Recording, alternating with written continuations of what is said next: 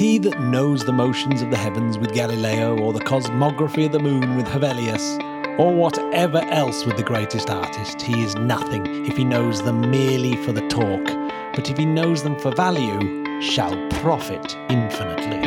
The Interplanetary Podcast. The exploration of space for the benefit of all humankind. Your host, here in Guildford, Matthew Russell.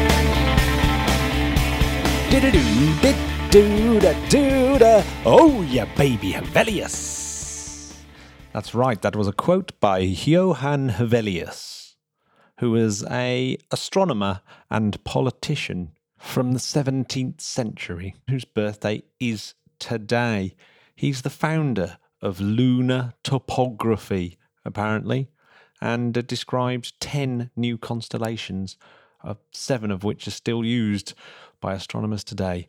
This is a bit of a quick episode. Um, I've been struggling to get the podcast out this week due to work commitments, but don't worry, normal podcast service will resume shortly. Uh, but I thought I would give you all a really awesome interview, or the second half of an interview, part four of the Alan Bond interviews. Um, I had originally posted this on the Patreon page, but I thought it probably should have the bigger audience of the podcast because it's very, very interesting. So if you've heard it before on Patreon, it's definitely worth listening to again because it's extraordinary. So without any further ado, écoutez. The Interplanetary Podcast, putting the ace back into space. Can I get really nerdy? Yeah. Because the uh, the um, I- I've I've been reading a book quite recently called Ignition, which is a which is a book that got republished. It was and it's all about lots of different types of uh, rocket fuels. Basically, the, the the the hunt for the perfect rocket fuel. And I know that you spent your time when you worked for the Ministry of Defence, you were spending a lot of time, your own personal time, on computer time that you'd managed to uh, Correct. Yeah. uh, to, to get uh, working on on looking at basically your own personal research into ignition types and, and, and launcher types. Yeah. Is is is there any like really great insights that you've got from that, other than finding out you couldn't have single stage to orbit? So there's a there's an old phrase about horses for courses, and um, I think Elon Musk chose pretty much the the ideal propellants for a space launcher. Liquid oxygen and kerosene is really quite hard to beat.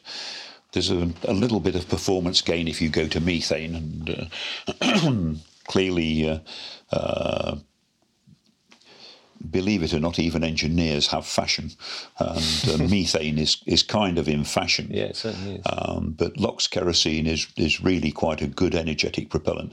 If you really need to push the performance, then LOX hydrogen uh, for space applications is, is pretty much unbeatable. If it comes to other applications, for for example, military applications with liquid propellants, then storability and uh, toxicity and things like that uh, become important. But um, the use of storables like uh, oxides of nitrogen, nitrogen tetroxide, together with amine fuels, um, they they seem to be really the most packageable and best you can actually do. There's one oxidizer that keeps sort of uh, rattling around in the attic, and that's the question of hydrogen peroxide, uh, high HTP, high test peroxide. And in the UK, um, we had a vast background in that. We built up a vast background. And that background came because HTP is notionally storable. And uh, back in those days, people were interested in two things. One was to get large aircraft with, inadequate jet engines off the ground. So the V bombers, for example, uh, when they were got their first uh, generation of jet engines. Uh, but also, the Russians were coming, and we wanted interceptor fighters that we could get to altitude very quickly. So mixed power plant fighters sort of came into view. And also, um, some brave soul through the Canberras, through mushroom clouds, taking samples of radioactive material. And we wanted them in and out of those clouds as quick as possible, where additional rocket thrust came in.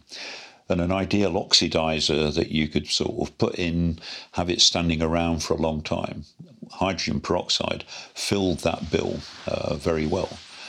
Now, uh, my poor old colleague John Scott Scott, no longer with us, was a tremendous advocate of hydrogen peroxide.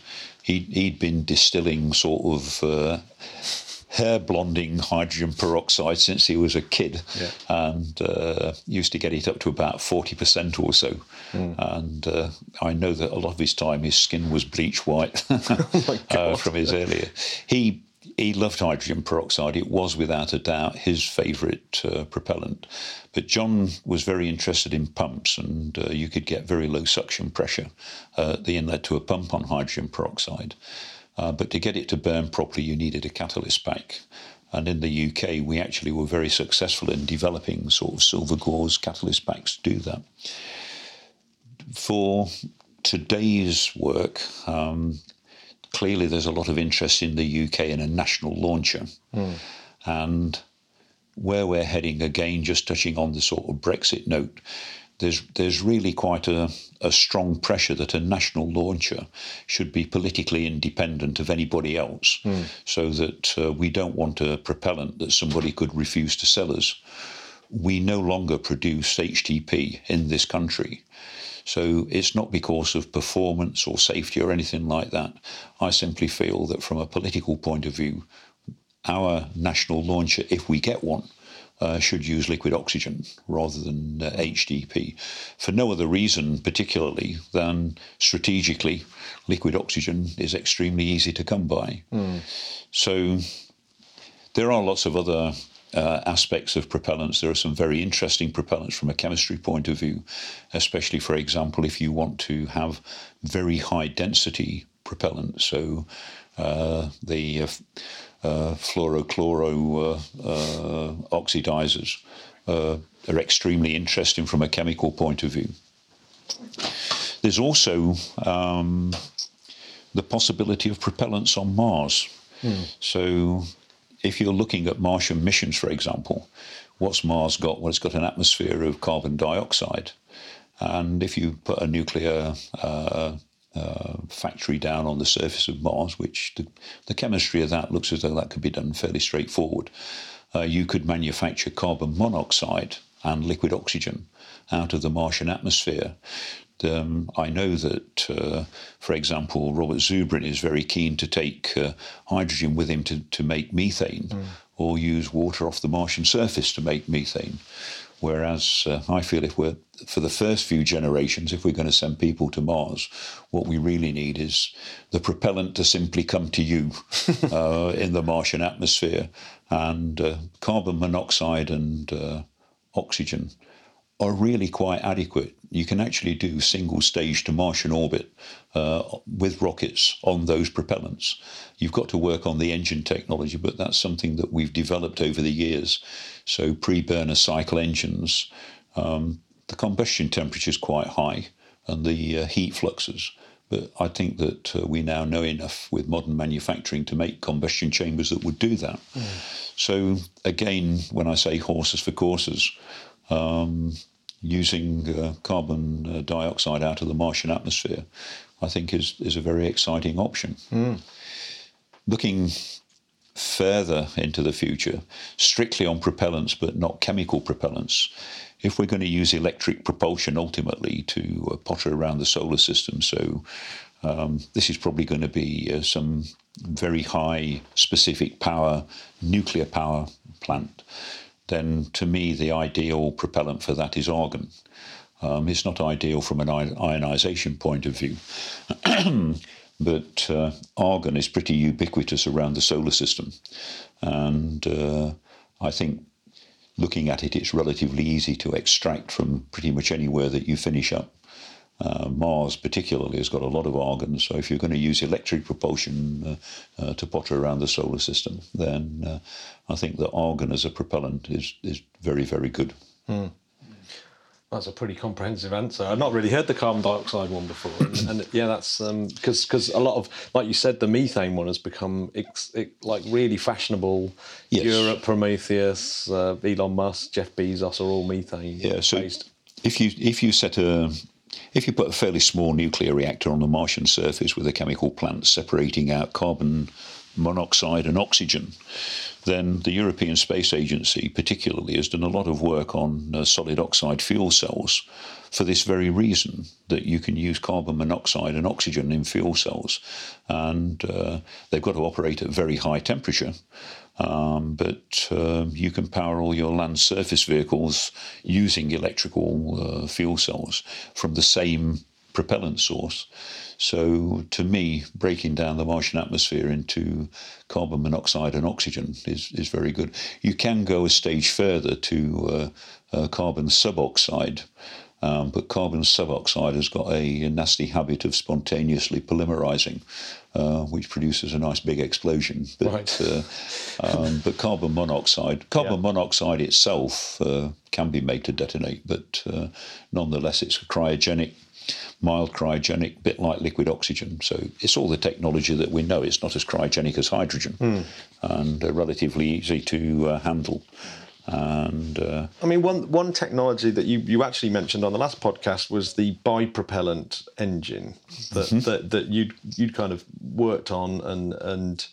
Uh, are you surprised that that's not become more of a thing? Because it, it, it kind of makes sense, doesn't it, to have a, a kerosene beginning and a, and a and a and switch to so liquid hydrogen later on. The Russians uh, looked at that uh, quite extensively, and uh, although the overall propellant loading that you need increases, um, the uh, actual structural fraction of the vehicle goes down, and it turns out that. Uh, depending on what it is that you're trying to do, there can be an optimum in that. Uh, but overall, the advantages that it gives relative to air breathing, for example. Mm. In many respects, although these other things were things that I'd investigated, in, including uh, engines with four propellants, uh, looking at uh, oxygen, kerosene, nitrogen tetroxide, and uh, hydrogen. Um, you can win marginal uh, sort of things, but the thing that really transforms it is when you decide to use the atmosphere as the uh, sort of uh, part of the chemical source and reaction mass uh, up to Mach 5 and that that really transforms everything. So mm. all those other things then dropped off my personal radar uh, because I'm fairly convinced that that is the right route forward until we start looking at uh, much more advanced things which are not yet with us, but which yeah. one can see uh, coming along. Right. yeah. I mean, so talking about the advanced things, is it, is this uh, uh, does does this lead nicely onto what the sort of thing that you're uh, at doing at the moment? Yeah. So uh, I've I've now left all the chemical propulsion in other people's capable hands. They're uh, there's so many people now developing rocket engines. You can get on the internet, you can download all of the necessary software and programs. And uh, I've got a young friend in the British Interplanetary Society. Um, he's, he's, only 14 years old and he's uh, designing rocket engines, even studying nuclear missions and so on. Um, that information is readily available. but it seems to me that uh, we're not at the end of the line yet. One of the things that's uh, excited engineers since the days of Faraday is the possibility of using electric and magnetic fields to push uh, fluids around using the Lorentz force, colloquially J cross B. Um, but of course, the fluid has got to be electrically conducting to do that. So it works with liquid metals like mercury, and in fact, uh, um, magneto hydrodynamic pumps are used in sort of sodium cooled nuclear reactors and things like that. I've got no moving parts and so on. And if you could wave a magic wand and make the atmosphere electrically conducting, then it would transform things beyond recognition. So one of the areas that I'm looking at is is very much uh, a what if exercise of uh, can I find some way of making the atmosphere conducting just locally around the vehicle? I only need sufficient electrons and ions uh, to lurk around long enough whilst the airflow is passing over the vehicle. Um, so that I can uh, have a magnetic field orthogonal to the aerodynamic surfaces on the vehicle, um, an electric field parallel to those surfaces, so that that uh, produces a force which pulls the air over the aerodynamic surfaces, generating lift in pretty much the, the conventional way, uh, but generating thrust by pushing the air backwards by this uh, magnetohydrodynamic uh, effect. And that's what I'm looking at. So the calculations are very easy to do. Uh, provided that you can have your magic wand that says I, I can persuade electrons to sort of lurk around long enough. I Yeah. can offer them some incentive not to go and lurk, then search out the iron that they originally came off and recombine.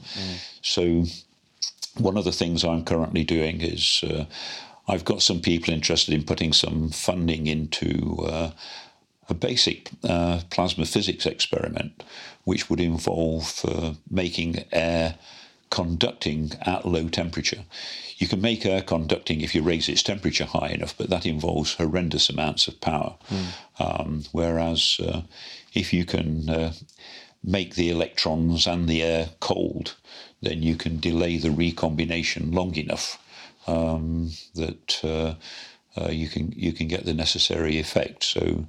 Uh, at this point in time, I've got some institutions that are interested in having a look at doing the actual plasma physics, and uh, uh, some people interested in putting a bit of money into that.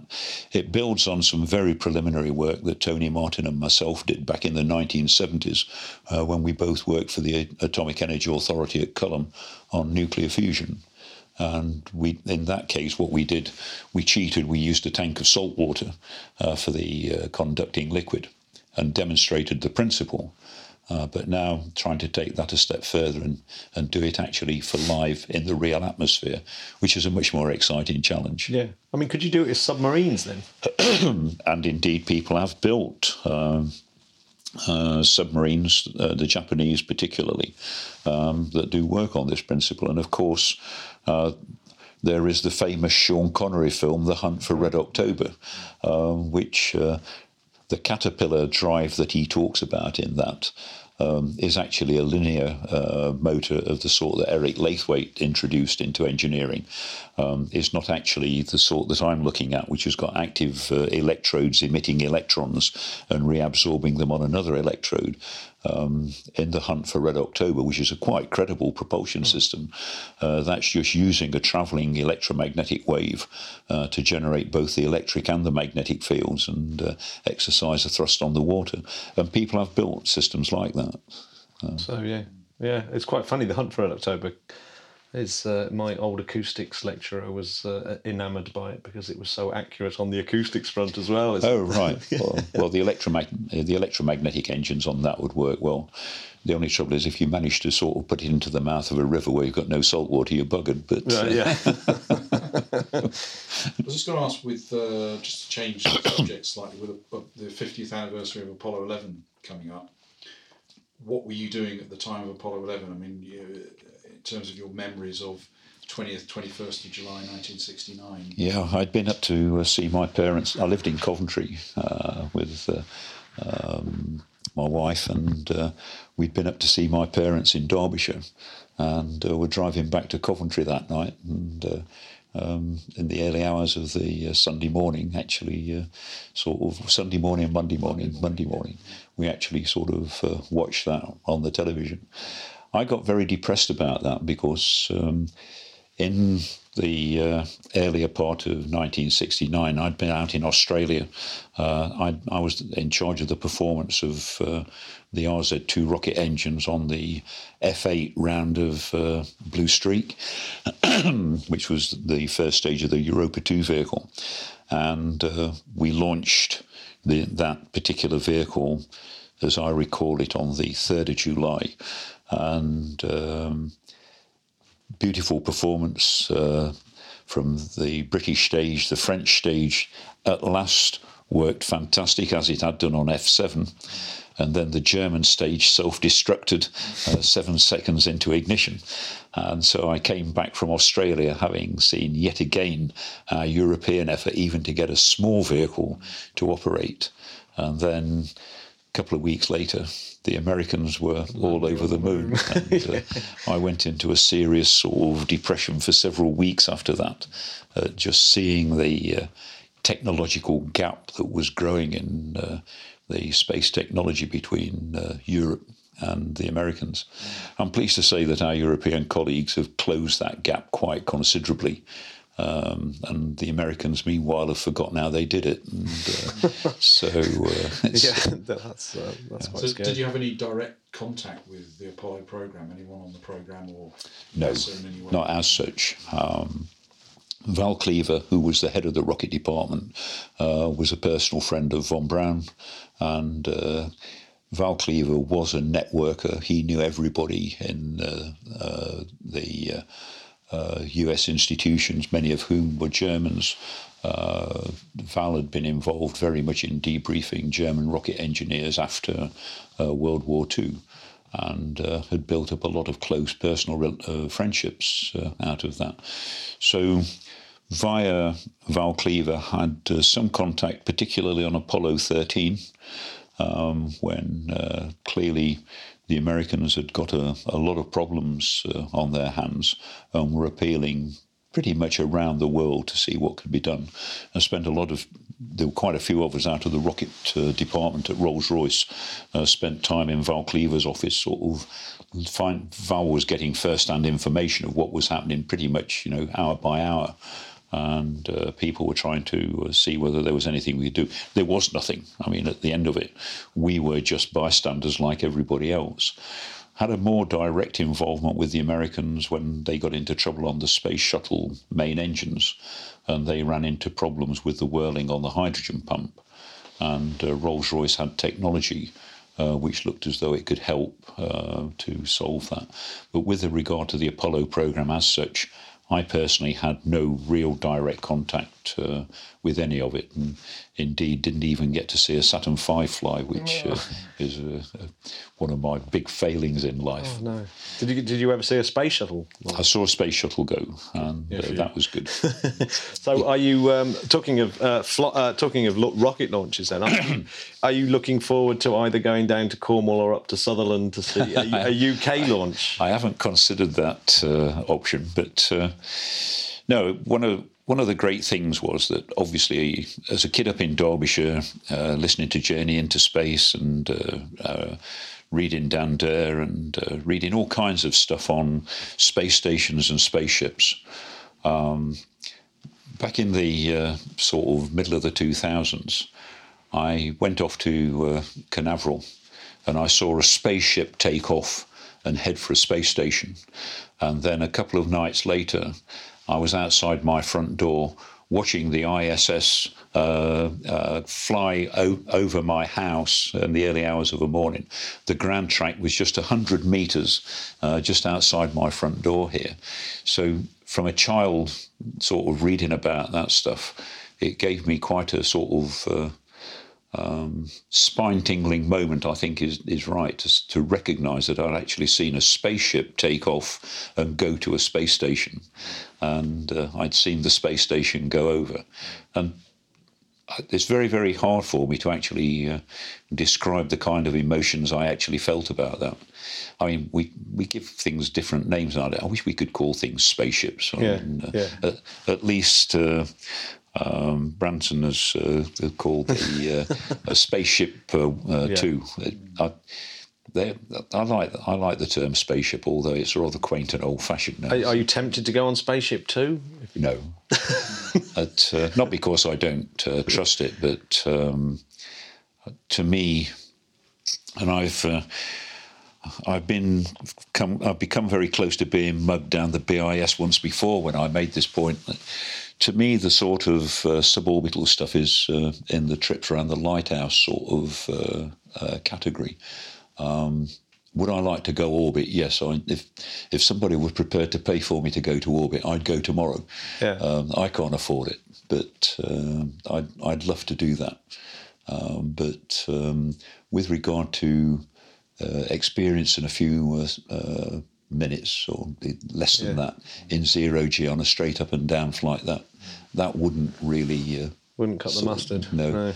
I, I could probably get a flight on a Vomit Comet and uh, have a similar kind of experience for a fraction of the cost. But uh, Yeah, actually, do you know what? I agree. There was a there was an in-camera footage of Jeff Bezos's New Shepard going up and down, and I was thinking, actually, yeah, I I think I'd be a little bit disappointed because it's all it's very similar to the kind of videos that you see anyway of yeah, high altitude balloons. It's like it's not that much similar, not Yeah. dis, too dissimilar. So yeah, yeah. I, I, for for a prolonged period of zero G. That, I mean, the nearest I've got for zero G so far is just going off a diving board in the swimming pool, um, and that lasts sort of seconds. But and it's very painful if you hit the water the wrong way. But uh, do you do you know much about Orbex and and their kind of? Uh, I don't. And their their. because they're using what they, they're using camping gas is their is their rocket propellant the propane. Now, Yeah. propane is a very. We talked about propellants earlier. Propane flagged up very early in my career of having one exciting, interesting property, and that is that it is liquid at the same temperature as liquid oxygen, and therefore the uh, the tankish configurations that you can adopt and the insulation that you need between them uh, does bring you quite a large weight saving.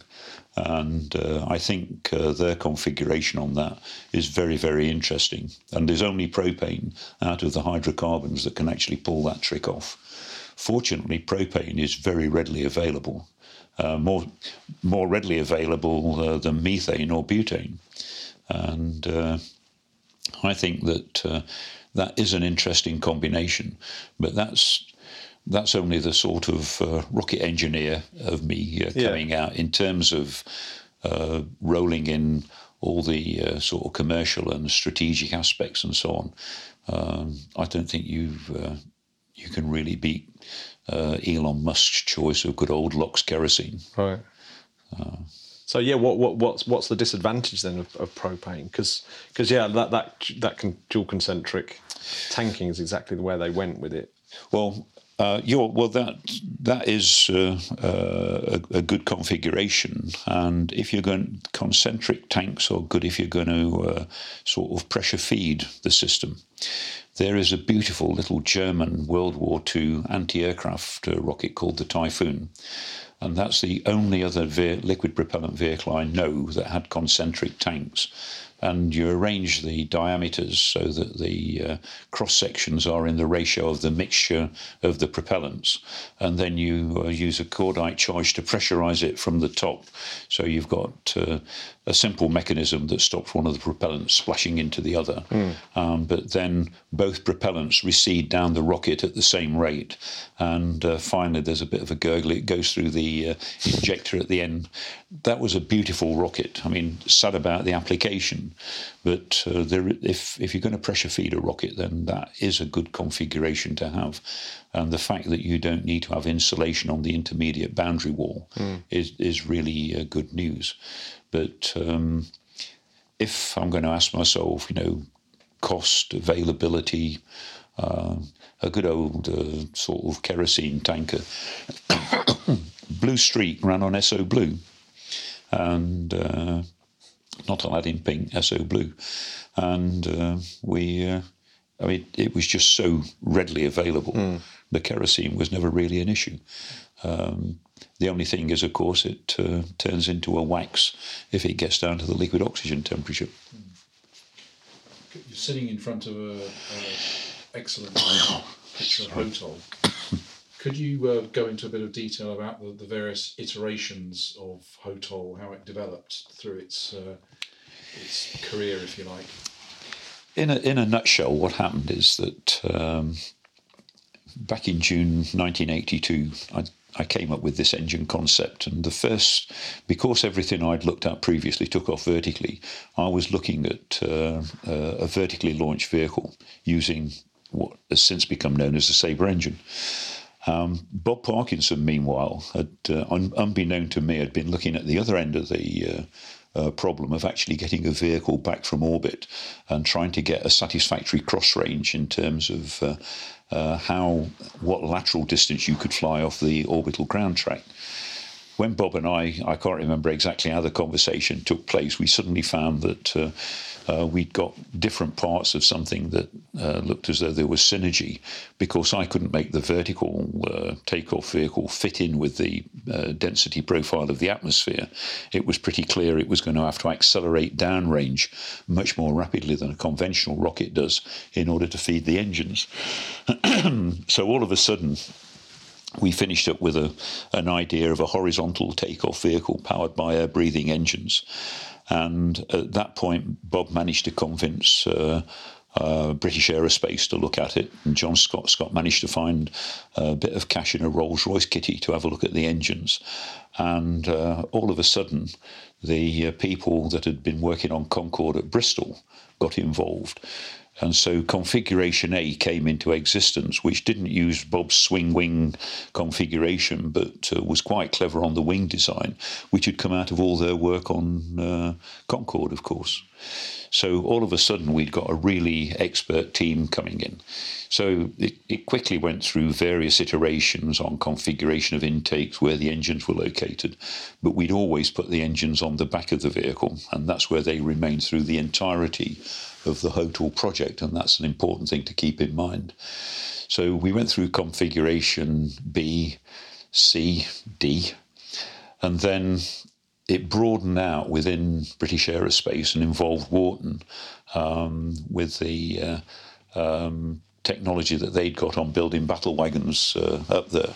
Um, whereas the people at Bristol, were obviously their main uh, uh, supersonic experience was on Concorde.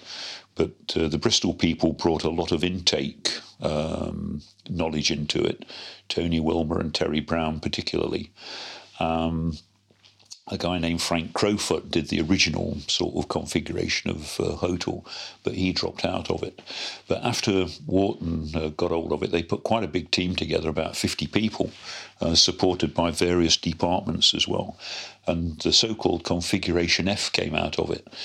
Now, due to the way in which um, they had modelled it in order to do optimization. They'd taken the pressure limits off the engine, and so the engine could operate at any pressure. And all of a sudden, configuration F, despite the fact it was built like a brick outhouse, had got uh, a tremendous amount of propulsion on it.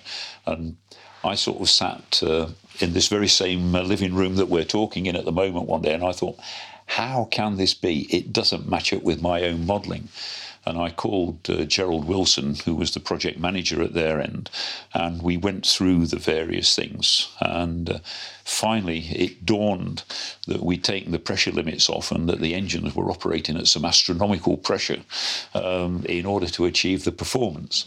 And it was clear that configuration F. Um, whilst it was incredibly valuable and this is really very important when you when you come to thinking about things like Skylon.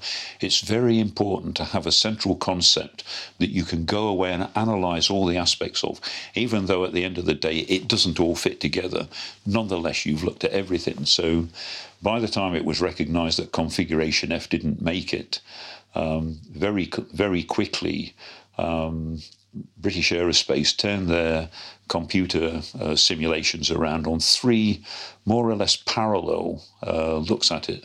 So that was configuration G, um, configuration H, which makes me smile because um, at that time there was an Emeroid product called uh, Preparation H, and Configuration H became known as Preparation H, and uh, and then Configuration J, and uh, pretty much at the end of the day, all of the uh, knowledge that we'd gained got rolled into configuration J, which is the image that's on the wall behind me.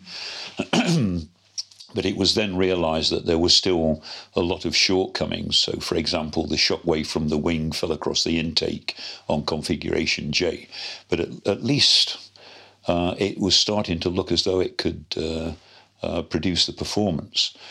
But I mentioned earlier that we'd hung the engines on the back of all of the HOTOL configurations, and that had the undesirable effect of moving the centre of gravity well back.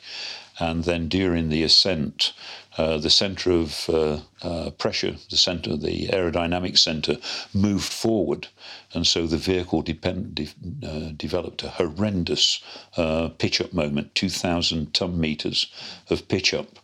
And the only way to combat that was to put massive flaperons with uh, a huge hydraulic power supply to drive the flaperons. And we sort of lost the performance in all of those real vehicle uh, problems. but because we'd had a configuration to hang it all around, when the project came to a halt, unfortunately, and uh, the uh, alternative concept study group had not got round to taking on board what we were finding. So when John Scott, Scott, Richard Varvill, and myself got together to review what had gone wrong, and we realised that uh, it was this CG CP uh, sort of problem. Um, that's when the configuration for Skylon came into existence. And straight away, all of the things we'd been battling on HOTOL went away. Um, what we then started doing was refining some of the structural concepts for the vehicle and so on. Skylon is very, very much the next generation of HOTOL. Um, but it's a big configuration change. There was a configuration K, but that still had uh, the engines hung on the back of the fuselage. Um, but Skylon is really the next generation of uh, HOTOL. It's all the same technology, it's just repackaged in such a way that uh, we get rid of this centre of gravity and uh, aerodynamic centre shift problem. So the death of HOTOL was almost the birth of Skylon. It was, um, but Bob Parkinson and myself, in more philosophical moments, have discussed that, and we're quite convinced that had um, uh, HOTL continued into the next phase, then the Skylon configuration would have been the obvious conclusion. The, Richard Richard Varvill and myself had got sketches dating back way into the HOTOL era, where we had looked at uh, putting the engines in different places, but not for the configuration reasons that eventually was the death of uh, of HOTOL. Um, Steve Furness, who was the perform- one of the performance uh, guys uh, working on HOTOL, had been warning us for two years that we'd never be able to trim the vehicle. And so it would be a natural conclusion that uh, when we got to the revision of configurations J and K, the next step would almost certainly have been, if not uh, HOTOL, uh, if, if not uh, Skylon, something very Skylon like would have uh, come out of that. And can you talk about um, the involvement with the Russians with the Antonov 225 and how did, how did that come about? Well, I can't really talk about that because I wasn't really involved in it. Was it Bob Parkinson? Had, had Um, Bob Parkinson. So Bob Parkinson, in, in, incredibly innovative uh, guy, and uh, I mean, if you reduced him to sort of bits of balsa wood and some rubber bands, he'd find some way of getting to Mars with it. You know, it, uh, he's he's that sort of person. He can always sort of take what he's got and come up with the best you can get out of it. And at the end of the HOTOL project, um, Rolls Royce essentially backed out and didn't want to proceed further. And so this left uh, British Aerospace, who was still interested in looking at uh, a vehicle uh, with no engines. And uh, Eric Webb um, sort of took uh, charge of that. Um, but Bob Parkinson realised that provided you tweaked everything just enough, and if you put a uh, rocket on top of the Antonov 224 and uh, carried it to a high enough altitude before you uh, sort of chucked it off, um, then very credibly, um, especially using available Russian engine technology, you came up with something that, that really could look as though it could hack the uh, mission. But obviously, you've got an integration problem in doing that. And there's always, with any two stage vehicle like that, do you light the rocket engines before you throw it off the vehicle um, so as that you can ensure that the engines have uh, ignited? But as a safety issue, do you want to throw it off the vehicle before you light the rocket engines? In which case, the rocket engines might not light and you just see it sort of disappear into the distance. So there were lots of issues with interim HOTOL, but um, almost certainly interim HOTOL uh, in my view, could have been made to work. what does make me cry is that recently I've been uh, for a different uh, investigation going through my archive and looking through all the old records. And uh, HOTOL uh, was scheduled to go to orbit on its maiden flight in 1997. And uh, had it had the support during the 1980s, then uh, Britain, this interesting nation, um, would have been out there sort of selling vehicles to other nations and uh, ploughing the way to orbit um, for 10 uh, for 20 years now. And uh, it's it's what we lost due to myopic vision you know within government. Uh, I can't blame the industries. The industries uh, had the vision. But uh, clearly, there's only so much investment on a project costing quite a few billions. Even in 1990, we would have been talking about a five billion uh, pound program um, spanning sort of uh, maybe 12 years. But um, it's that's that's what we've actually lost in terms of uh, what we could have actually had now. We would not have been watching SpaceX uh, going to orbit. Uh, we would have been watching HOTOLs flying from all kinds of places all over the planet. And we would have had a, a much more vigorous space program with less contentious issues about what the development costs were and so on mm. than we've got now. So that's that's what we gave away. Mm. So with when you've got Sabre engine, it, it, once once the Sabre engine has sort of passed all these kind of reviews and people suddenly go, this really is, you know, it's it's a viable engine. Do you think the Skylon concept will suddenly reappear as a? As, I do, yes. As a, as a... but there may be some intermediate steps because we talked earlier about what everybody wants these days because they're risk averse is to see things broken down into smaller, affordable steps and uh, so, what I think that we will see on the way to Skylon um, is uh, intermediate stages with, with possibly something coming in as a rather smaller two stage vehicle, hmm. um, which. Uh, once that's sort of shown what can be achieved, what the practical structural fractions are, in particular, how we've learned to handle uh, subcooled liquid hydrogen on a vehicle, how you can fill it, drain it, operate it safely, etc. Um, how you can abort a takeoff and get the vehicle back, then I think that people will be uh, will reach a point where they say, "Why are we mucking about like this? Let's let's go on and, and do the the full thing." Yeah. But I I do think that it's it's in the culture now that we go by these sort of faltering intermediate steps yeah. um, before we, we do what we should have done in the first place and build the damn thing. Yeah.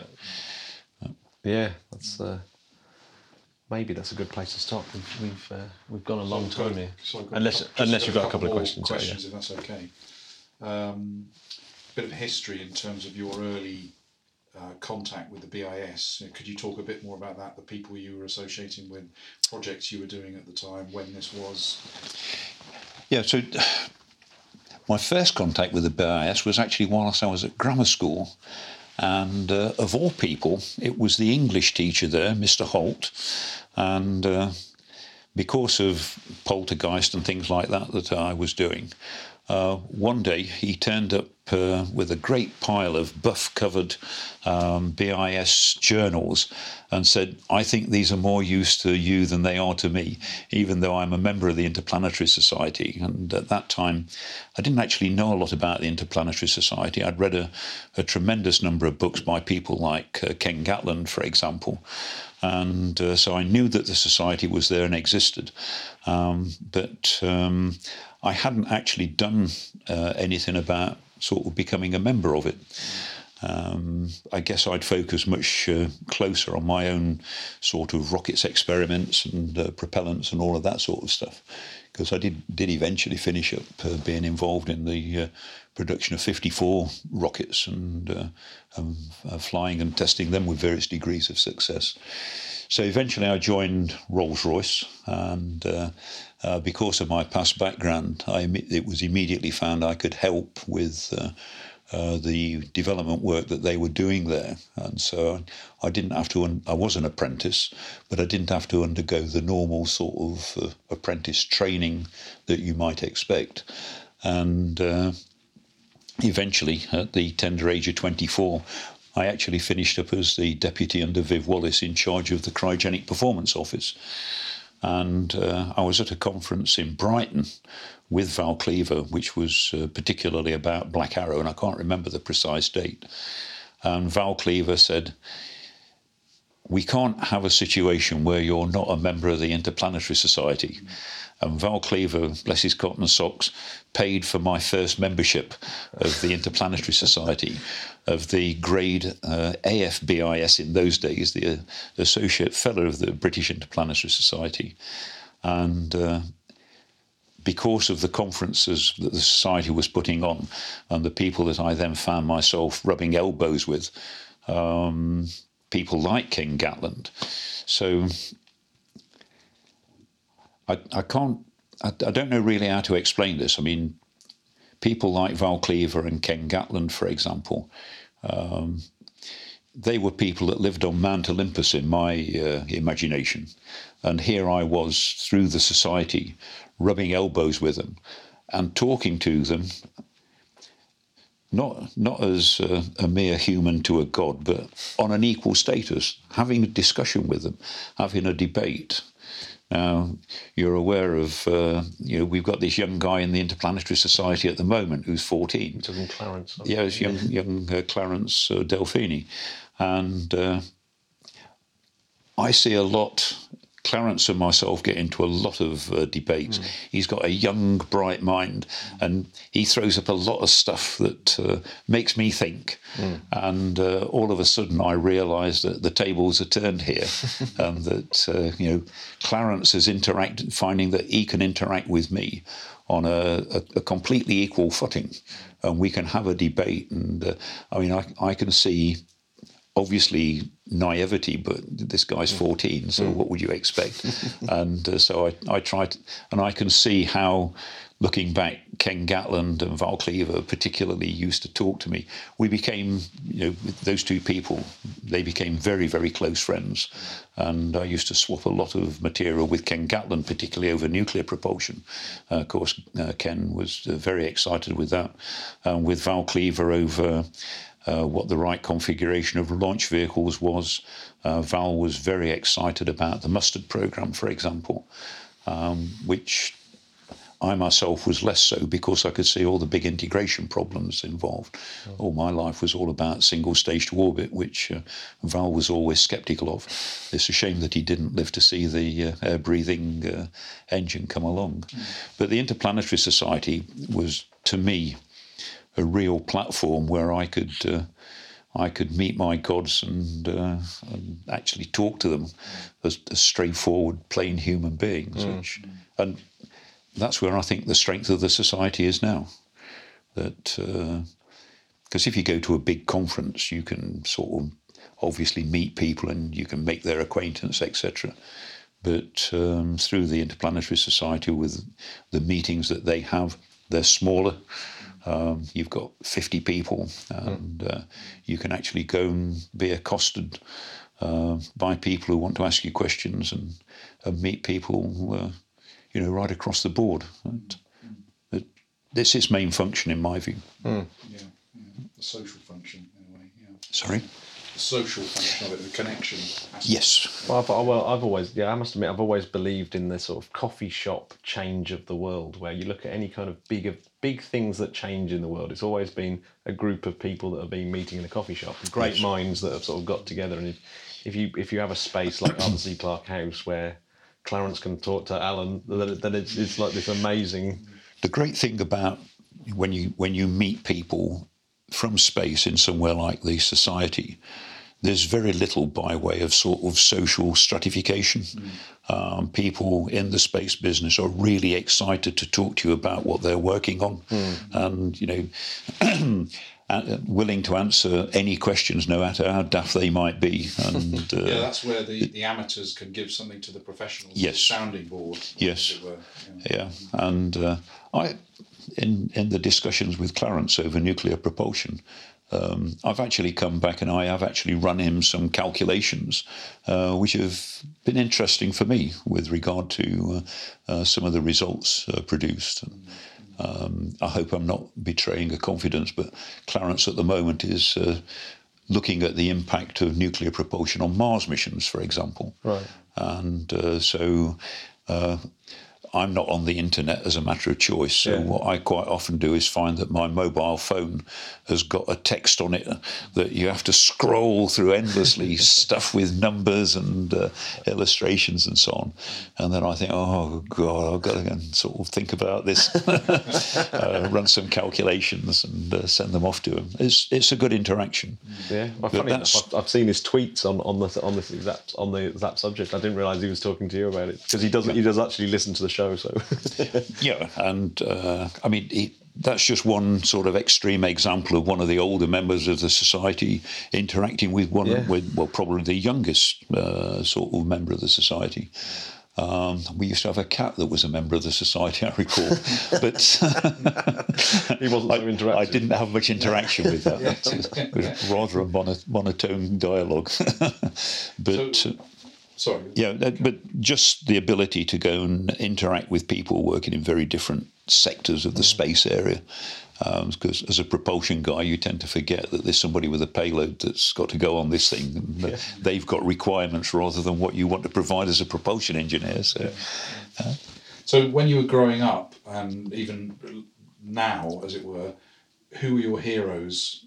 You know, who, who I mean, you've mentioned Elon Musk now, but if you go back to your your early days, who did you look up to? Who did you admire most? So obviously there were people like Frank Whittle and uh, Val Cleaver. They, in terms of British uh, uh, engineers, were the outstanding people. Glushko, the Russian uh, engineer, as we learned more and more about what was going in in the Russian program, I realised what an absolutely outstanding uh, engineer, but also intellect that uh, Glushko had. And uh, whilst uh, staged combustion rocket engines were a bit of a novelty and uh, quite new in the West, and my first interaction with that was uh, through the German work at uh, MBB on the uh, P111 suddenly realised that the Russians had been building and flying stage combustion uh, engines from the 1950s. And the standard rocket engines that they were producing for their missiles um, were stage combustion engines. Uh, to the rest of us, you know, uh, it was still rather new and novel, but the Russians were looking at uh, combustion chamber pressures and uh, engine sizes that were different by a factor of five from anything that we were looking at. So Glushko uh, uh, became uh, one of my heroes. But then somebody that came up from the outside and didn't realize until, uh, I guess, the 19, uh, 1990s or, or late 1980s was Kuznetsov.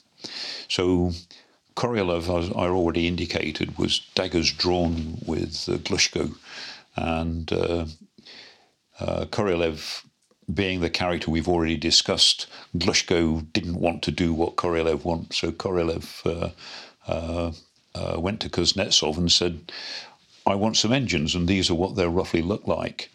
And Kuznetsov, having never built a rocket engine before, went away and came up with the uh, design of the engines for the what we now sort of see as the uh, N launcher, the N1. Um, those engines are the NK33 and the upper stage version, the NK43. They are the most incredible uh, rocket engines ever built. Uh, nothing's anywhere near them on thrust to weight ratio. Uh, for LOX kerosene engines, they uh, outperform anything. And the design of them is just so elegant. Um, it's quite amazing in something as complex as a rocket engine. You get an engineer to lay it out, and three different engineers will produce three different designs. And yet, all of a sudden, you'll come across somebody, and uh, my colleague Richard Varvill is one of these people who who just has the ability to put all the things in the right place, and and you can just tell.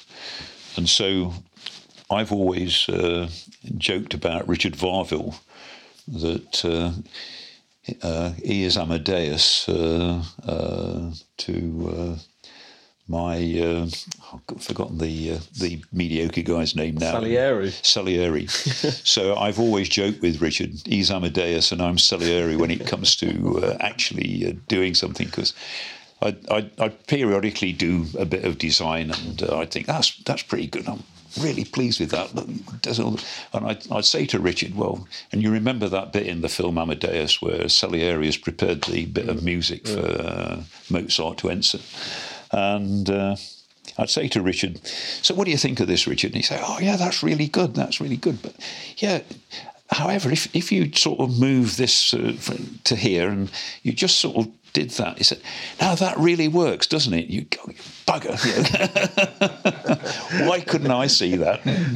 you know, it's, it's, a real exact parallel to that scene out of uh, Amadeus. And uh, Kuznetsov came up uh, with the NK-33 engines and they are just so elegant. It's like the Typhoon rocket that I mentioned earlier. You look at the design of that, and it is just such an elegant piece of design. You know, it's it's beautiful. You know, there's, there's nothing else you can say about it.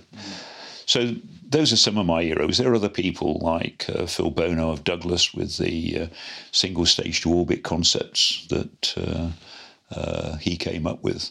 And of course, uh, Wernher von Braun. I'm I'm aware of the controversy surrounding his background, which uh, uh, I my admiration for him is only of his technical abilities with regard to uh, um, his ability as an engineer to design rocket engines and uh, rocket concepts. And sadly, whatever else uh, Yeah, World War II sicked upon him, um, uh, he's uh, second to nobody on that.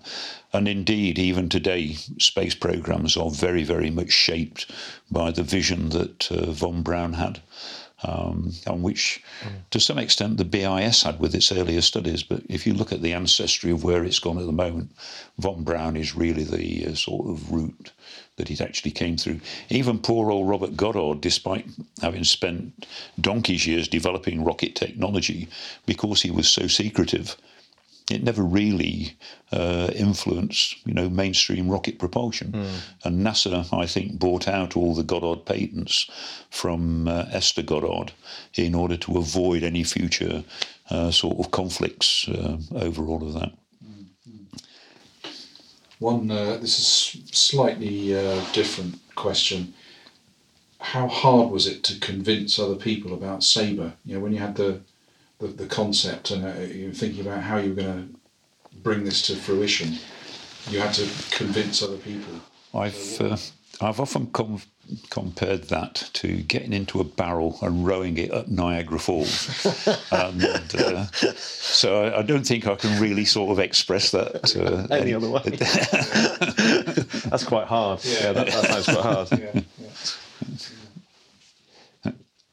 I, I, I- yeah, I'm just, I'm, I'm, I'm very, very, uh, I'm uh, worried that we've, we've taken Well, no, an awful lot, of, awful lot of your We're, time. we're okay, and uh, you guys must be starving, but. Uh, there is a little cafe in the village uh, that uh, does food all day, just down near the co-op there, and there's a pub across the road. I won't join you because I'm out for a quite sizable meal tonight. But uh, With, uh, I, I, I have got one question, and that's your, uh, your, your, your little group called Sizem that, Yes. that, uh, I enjoyed. Uh, is any plans to get that together again? And, and, and, No, I've, I've, I've still got some bits of uh, some of the rockets from those days in my archive, and uh, there's one in particular, a little rocket called Lady Elizabeth that uh, I've often considered it would be nice to rebuild because um, Lady Elizabeth and uh, some of the other rockets. Um, taught me an awful lot and also left a lot of open questions with regard to uh, no matter how carefully you do your sums, you take it out and fly it and it doesn't do anything like you expected it to do. And uh, Lady Elizabeth was a, a nice little research rocket. That was uh, a rocket that pulled about 400 G. Um, it, burning time was very, very short, sort of tens of milliseconds. And uh, I, I would like to rebuild that, but I've got no plans to uh, to pull an amateur group together. There is a very thriving amateur rocket community in this country. And uh, I think one of our mutual colleagues, Richard Osborne, is very much uh, involved in that. And uh, you know that's that's really good. It's a good a good place where young enthusiastic youngsters sort of either think, well, you know, bother that for a game of soldiers, or uh, they think this is fun. You know, how Yeah. do I get to do it? Uh, and it's those people that have, have decided they want to get into it that I'm really interested in sort of trying to help. Yeah. Uh, I personally would never try to convince somebody that uh, hadn't expressed an interest that they should take engineering and science. Yeah. But those poor lost souls that have already done it on their own, Yeah. I'm very interested in sort of helping them as far as I can. Um, but um, I think it would be different in a different country. But this country, we've we've already sort of said enough about. I think with regard to that. Yeah, yeah, no, no, absolutely. You, um, I've, oh, damn, I just, I had just had a little question in my head, and it's just literally gone the, the moment you said, the moment you took it just slightly away from uh, uh, that. Oh, damn. Oh well, I'll let you if you've got another one. I, no, I'm, I'm. I think I've, uh, I'm okay. So Was that okay? Brilliant. Fantastic. Oh, there's some, Yeah, there's some absolutely yeah. amazing stuff in there. Yeah, so that, think that- it's, that's uh, really cool. just about covered everything possible there. Yeah, yeah. I'm, I'm yeah. I mean, in terms of that's actually. I mean, I could I could press you on that point in terms of yeah. I mean, how it, it, is that your kind of underlying philosophy in terms of uh, in terms of the people that you know are going to really go on and do something amazing in engineering? They're the people that have kind of found their their way to that position anyway, rather than sort of going round to schools and sort of selling the idea of all these things like Yeah, so- STEM, etc. During the 1980s, the uh, Engineering Society started a uh, an activity called Opening Windows, and I was recruited into that. This was sort of in the height of the uh, Thatcher era, and uh, I went to talk to quite a number of uh, uh, pupils, mostly in private schools, and. Um, there was one particular in Oxford, and a young uh, kid in the uh, audience there, uh, I think it turned out his brother was already an accountant or something, said to me, uh, How well paid is it then in uh, um, engineering and science?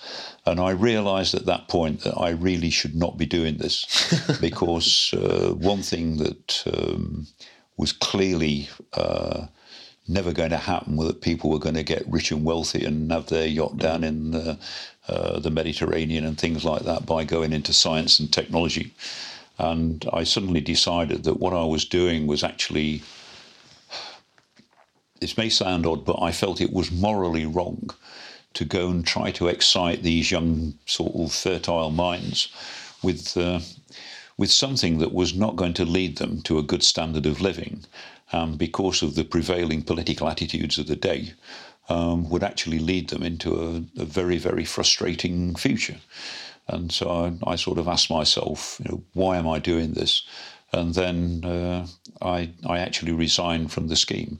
I'd prepared, back in those days, we had VHS uh, videos and all that sort of stuff. And I'd actually prepared some quite good video material to try to, uh, starting in the Industrial Revolution, to try to, you know, bring out the excitement of uh, what technology has done for society and all of that.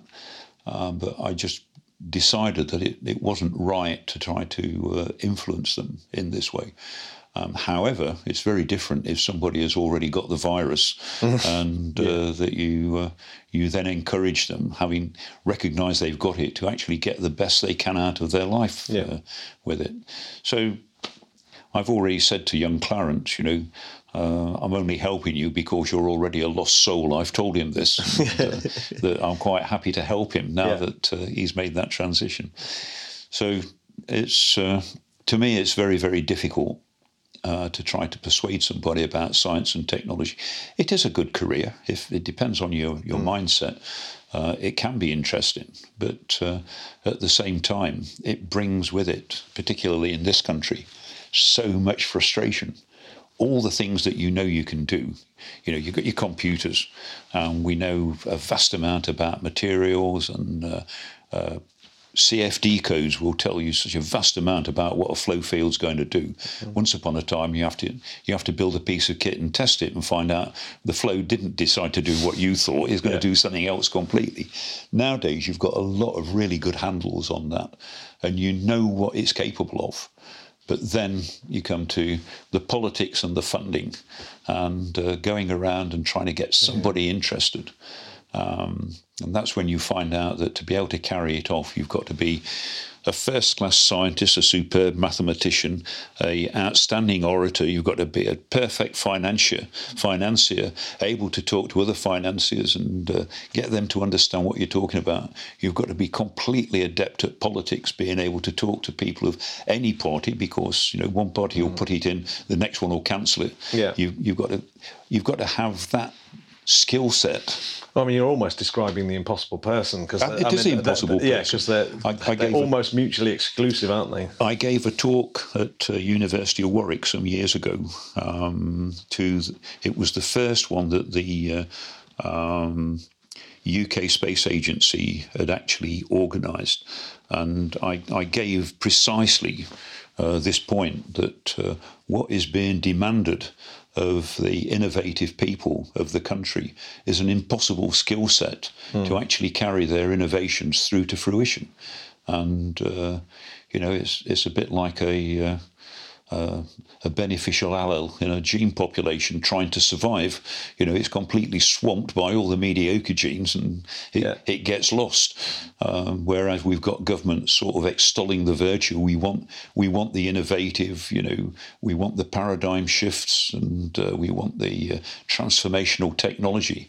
Well, you better work out some way in which you're going to enable the people that can do that. Yeah. Of course, most of them are nerdy, socially inept people with brilliant ideas, Yeah. but no idea how to uh, make it all happen. Yeah, well, you, you you see it happening in tech companies, don't you? With, with things like with something like Apple, you'll have the original engineers that drove it in the first place, but it's the salespeople that are able to sell their own worth. So they're the people that end up running the company, and then of course you've lost Yeah. because you have you've no longer got the innovation. So, one of the problems is obviously the difficulty of transfer between skill sets um, from the people that have got the idea. And it's not just a question of salespeople, the salespeople have got to be able to understand the vision that uh, the, you know, this particular technologist has got in order to uh, see that carried through into actuality. And this is where my, I mean, I've already said I don't have sleepless nights, but uh, where my anxieties uh, lie with regard to the future of Britain, um, if it is not uh, tied to the uh, European Union. Because fortunately, there are people with uh, innovation over the other side of the channel, uh, with governments that do support and promote it. And to some extent, we get carried along by that.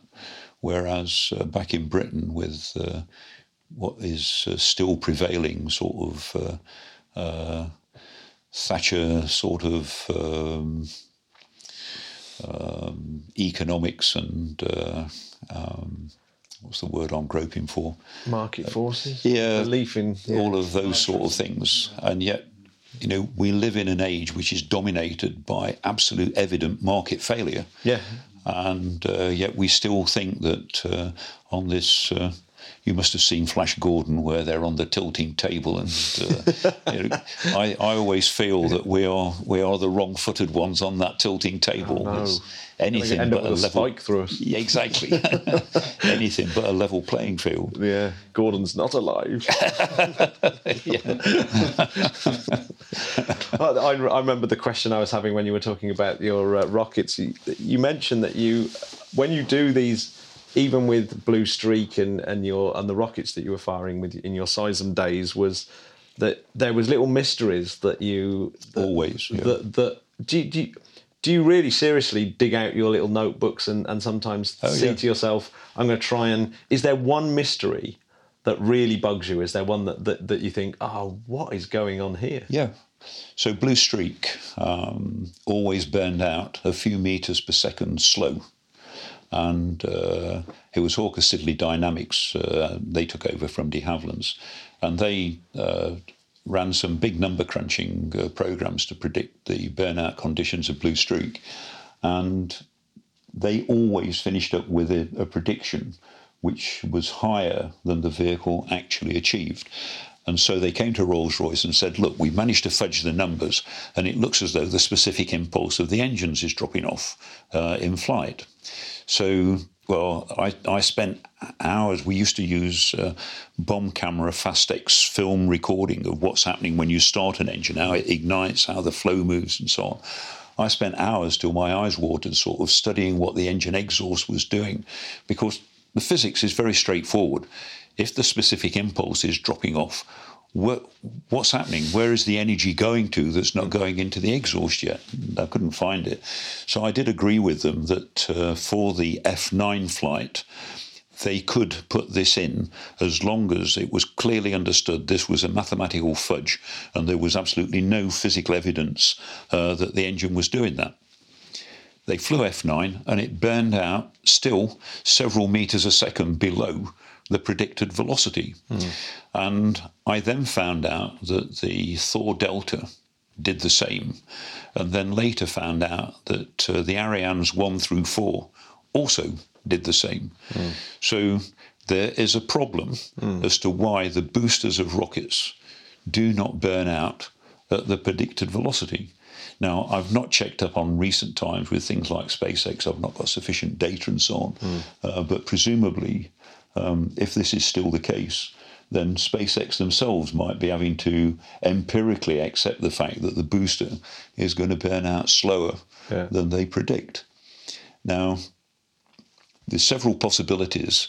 Um, Blue Streak used liquid oxygen, and what I found is that I could get a very good fit if I assumed that there was 200 kilograms of liquid oxygen on the vehicle that was not accounted for by the level sensing technology.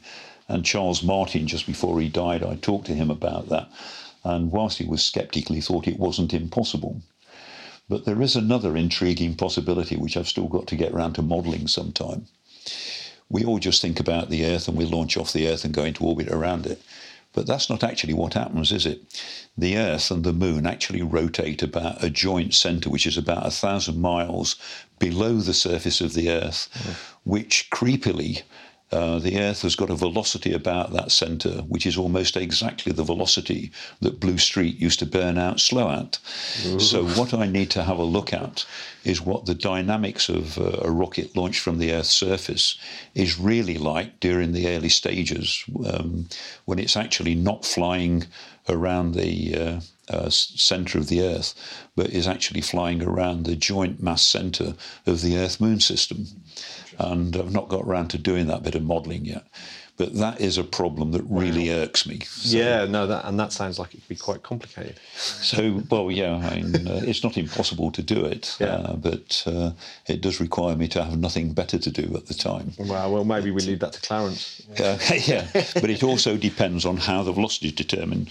Uh, it was determined by radar on Blue Streak, um, but an inertial system actually on the vehicle, of course uh, would pick up a different, uh, because it's affected by the gravitational potential of the Earth Moon system, mm. would pick up a different uh, answer to that on a piece of radar attached to the surface of the Earth, which has also got part of the orbital velocity around the common uh, Earth Moon uh, centre of gravity. That makes me think of uh, Pluto, the Pluto Charon system, because the barycenter there is actually yeah. in, it's somewhere in space between the two yep. bodies. So yep. you can imagine a, a, Pluto orbiting vehicle. That's going to be a, uh, interesting. So I mean, clearly, uh, vehicles in orbit around the Earth are actually in orbiting in uh, not the gravitational potential of just the Earth. Everybody just does the calculation as though the Moon doesn't exist. Mm and yet clearly there is going mm. to be a uh, there, there's a lot of good software now like GMAT and so on where you could uh, take account of that.